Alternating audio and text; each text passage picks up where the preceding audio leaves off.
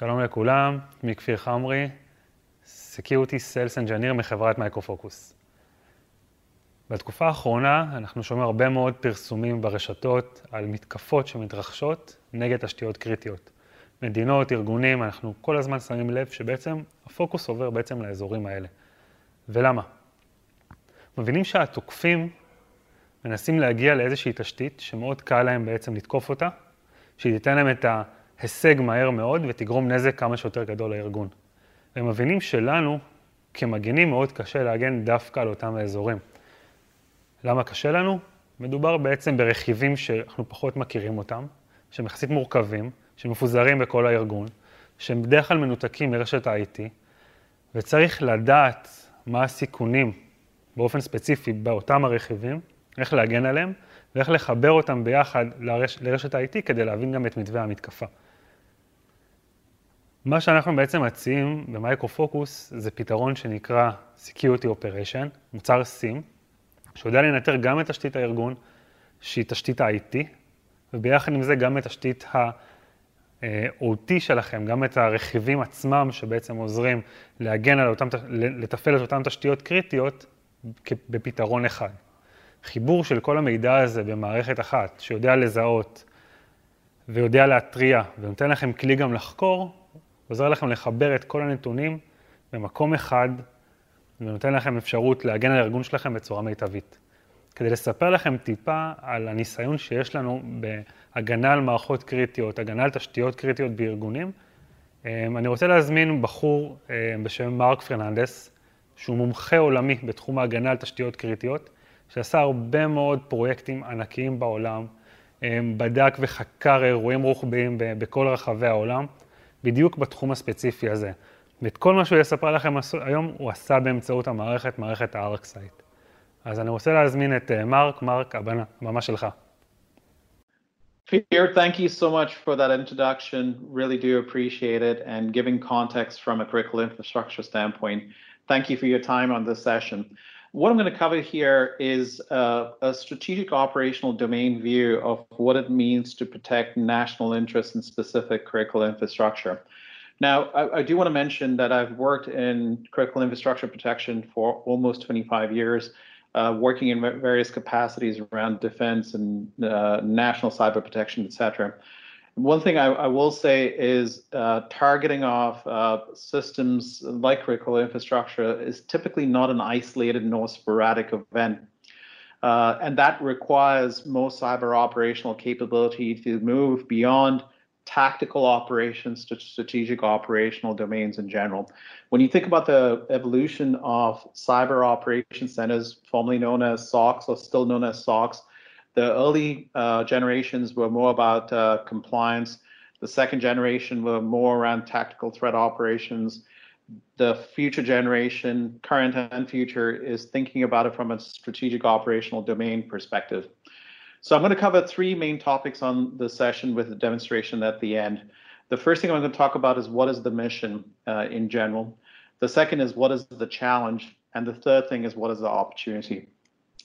So the mission, first of all, is to elevate cyber operations and critical infrastructure protection to a point that you build a strategic view of an adversary and think about it as a continuum from a journey perspective.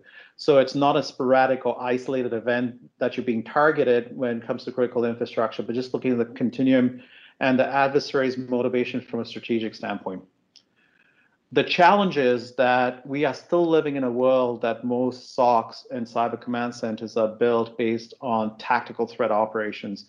Uh, typically, what that means is they're most centered around TTP, they're most centered around EDR, some uh, sometimes MDR and XDR, but they typically tend to take a tactical view around threats in general.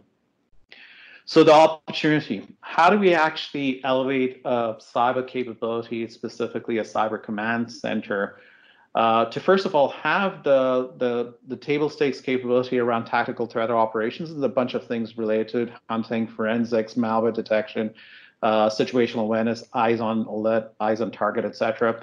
But how to elevate the capabilities such that you actually get in the head of the adversary and build a continuum program around strategic operational domain, which is what we call. Now, when you think about it from uh, a purposeful actor standpoint and look at this from an overall strategic command center uh, standpoint, and you think about the evolution from a conventional warfare standpoint, you start with PSAM operations to escalation to pre-conflict to conflict, uh, deconfliction, and all the way to restoration of peace. And then you overlay uh, non-military actions such as coalitions, unions, uh, political operations, rainbow operations, disruption of diplomatic relationships, etc. Those non-military. Uh, to military operations such as uh, military deterrence, strategic deployment, proxy operations, etc. Uh, cyber operations sits in the middle, uh, specifically rainbow operations, which includes things such as psychological operations, covert channels, uh, strategic surveillance, uh, economic cyber economic isolation, and other types of operations that occur within that. So it's a continuum. And a purposeful actor effectively operates in that continuum. Now, what does this mean? If you overlay the various industries that are part of critical infrastructure across strategic operational domain, so strategic actor operational domain, an actor operates in an envelope that goes up to a certain point. They know, for example, that if they move into conflict, it changes the game of where they operate. So they operate in, in an envelope and you overlay the industries that actually go across that, it creates a heat map of targeting of specific industries in general. And then if you actually look at it from a specific uh, campaign or mission standpoint, there are various types of elements within that.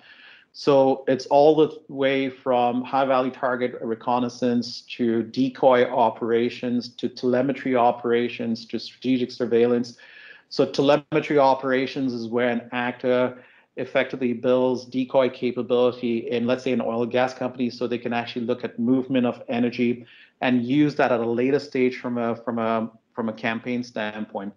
If you think about targeting, uh, let's say for uh, utility services, for example, if there was a brute force attack from that standpoint, that's not an isolated event. They're usually linked to other events that occurred and linked to other industries. So when you look at this graphics, for example, you're seeing all the capsules of operations in there. We at, at Micro Focus call them shields. And within those shields, you see linkages between other industries. But you also see that those campaigns are predecessed by other campaigns and succeeded by other campaigns, etc. So the goal is to actually look at that strategic operational domain. Now, when you look at the top, you see, for example, there's a, an actor-specific operational domain and choose your state actor or your advanced actor. And what happens is over time, that envelope moves depending on what's happening from a conflict standpoint. So what does this mean in terms of building a cyber operational capability? There's four specific things that I would recommend, and we'll show you a demonstration of what this means in, in general. The first one is to transform your SOC from a tactical operations to a strategic operations, which means counter adversary. You're not looking at uh, defending against TTPs, that's important, but you're looking at an adversary and the motivation and how they look at the entire battlefield effectively. Uh, view cyber defense through a strategic prism, which we talk about the envelope. Build effective near near field threat operations, which is not looking at what an actor has done, but we'll look at what an actor could do. And then finally, look at it from a joint operation standpoint, how an actor actually crosses over industries and what happens from that standpoint. So this is a theoretical part, but there's also a capability, there's also governance processes and other elements related to it. So what I'm going to do right now is I'm going to take you through a demonstration of how this can be executed, just to show you a small little sneak peek of what this means. What I'm going to show you is a conventional tactical threat operations. What I'm then going to show you is how you deconflict it. Deconflict it from a campaign standpoint. In this case, we're going to use MITRE. What we're going to do is then actually look at it from a kill chain standpoint, look at the campaign related to that. We'll dive into actor attribution, taking a strategic prism. And then finally, we'll show you visual analytics that help you deal with more uh, entropy-based uh, actor adversaries, which tend to be a lot more sophisticated. So let's quickly take you through those those uh, various things that I talked about. So the first thing I'm going to take you through is uh, what we call tactical threat operations, which is basically how most SOCs are built. And when you think about most SOCs, they're either driven through orchestration, automation, triage, and uh, what we call level one, which is tactical hunting in general. The way they do that is basically look at things from a TTP standpoint, a threat perspective, which is not necessarily a bad thing, but effectively the triage process is, is one that adversaries use, right? So it's basically triage based on threat modeling, prioritization, and severity matrix, which are often done either through an automated system or through a human in, intervening from a level one standpoint. Now, we've been through enough operations to know that there are smoke screens, covert operations, and distractionary techniques. We've been in, in operations where the actor's primary mission was actually a nested operations where their secondary mission was to create distraction through a wide scale brute force blind SQL injection or even DDoS attacks. We're seeing most smoke screens in general. Now, when you look at this, you actually see what's happening here from a fast moving threat standpoint. If you go to a broad spectrum analysis, now we need to actually deconflict it, right? We actually need to break out the, the sequencing from a campaign standpoint and actually look at what's happening from a high level standpoint, what's happening from a phase perspective, what are the linkages between that, uh, what are the entities that are being targeted, how they actually interact with each other. Now, there are many um, methods and capabilities and tools, very good tools in general, that actually help you look at the kill chain. Uh, and they're very good at actually breaking them up into the phases, which is important. But what they don't do is actually show you the relationship between the elements, the tactical elements within the, the kill chain, and how they, they link it to each other. So in here, we're looking at basically a narrow spectrum view from a threat perspective. You can actually look at the operations in a fair amount of detail. Oops, I'm just uh, going here. Uh, a fair amount of details just from an operational standpoint. So you can actually look at the various entries from an overall TTP standpoint. You can actually look at what we call join IDs between kill chains. You can look at the progression from an actor standpoint, and you can look at smoke screens because in this attack, this was a frontal attack. This was the secondary mission.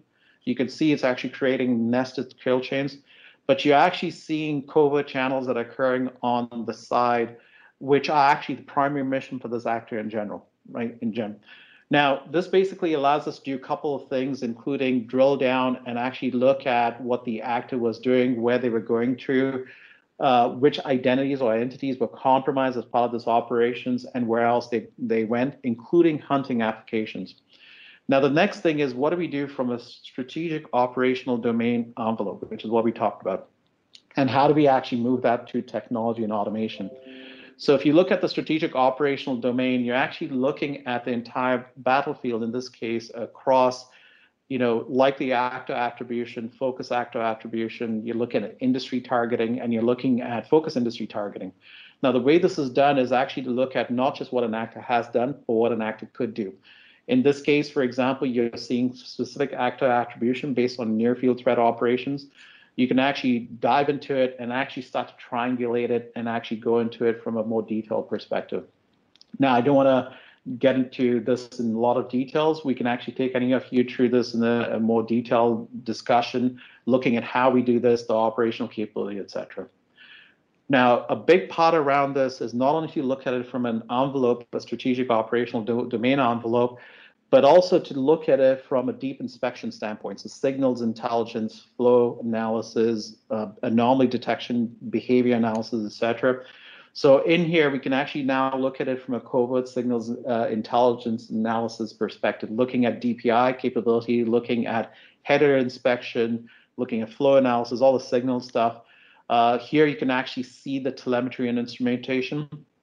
We can actually now drill into it because keep in mind that as advanced actor uh, are going to use covert methods. They're going to use things such as encapsulation on a DNS, DNS tunneling, and other types of methods, etc. From here, we can actually drill down into it and actually start to look at the instrumentation and telemetry, where you can start to pick up patterns and and measures around it, such as overflow, attack surface exploitation, and a bunch of other things from a surface standpoint. So suffice to say that that is the strategic threat operations standpoint, but related to it is visual analytics from a hunting perspective. So you're looking at the same operational capability across a visual aspect. I can look at it from an operator standpoint. So our entity in this Black Energy campaign being targeted, how they're being targeted, what are the types of TTPs, are there adjacent TTPs associated? So you can see here Black Energy near field threat analysis. You can look at from an actor attribution, which is that strategic operational domain, looking at it from uh, from from that prism. Uh, you can also go from a DPI trace, which is what I talked about before, looking at signals and looking to see if there's any specific elements from a telemetry and analysis standpoint. Also looking at it from an entity forensic standpoint, so this is going beyond MDR and XDR, actually taking to a deep uh, aspect, etc. Now, there's a lot to cover here in this session uh, in the short amount of time. But what we can do is actually, if any of you are interested, we can actually go into a detailed view of this and explain how these methods work in detail, how you can actually evolve your capability from a tactical threat operations to a strategic threat operations. So thank you very much for your time. Really do appreciate it, and uh, and hope you have a safe and, and healthy week. Thank you. וואו, אז תודה רבה, היה באמת הרצאה מדהימה. ובהזדמנות זאת אני רוצה בעצם להציע לכם, לפגש איתנו, אה, לספר לנו על מה, אתם, אה, מה הסיכונים שיש לכם בארגון, מה אתם רוצים להשיג, מה היום הדברים שחשובים לכם בהגנה על התשתיות הקריטיות. אנחנו נשמח לקחת חלק בתהליך הזה ביחד איתכם, לעזור לכם לבנות את אותם מנגנון ההגנה מקצה לקצה, גם בעולמות IT וגם בעולמות OT, באמצעות פלטפורמה מרכזית. אה, אז תודה רבה לכם והמשך כנס מהנה. יום טוב.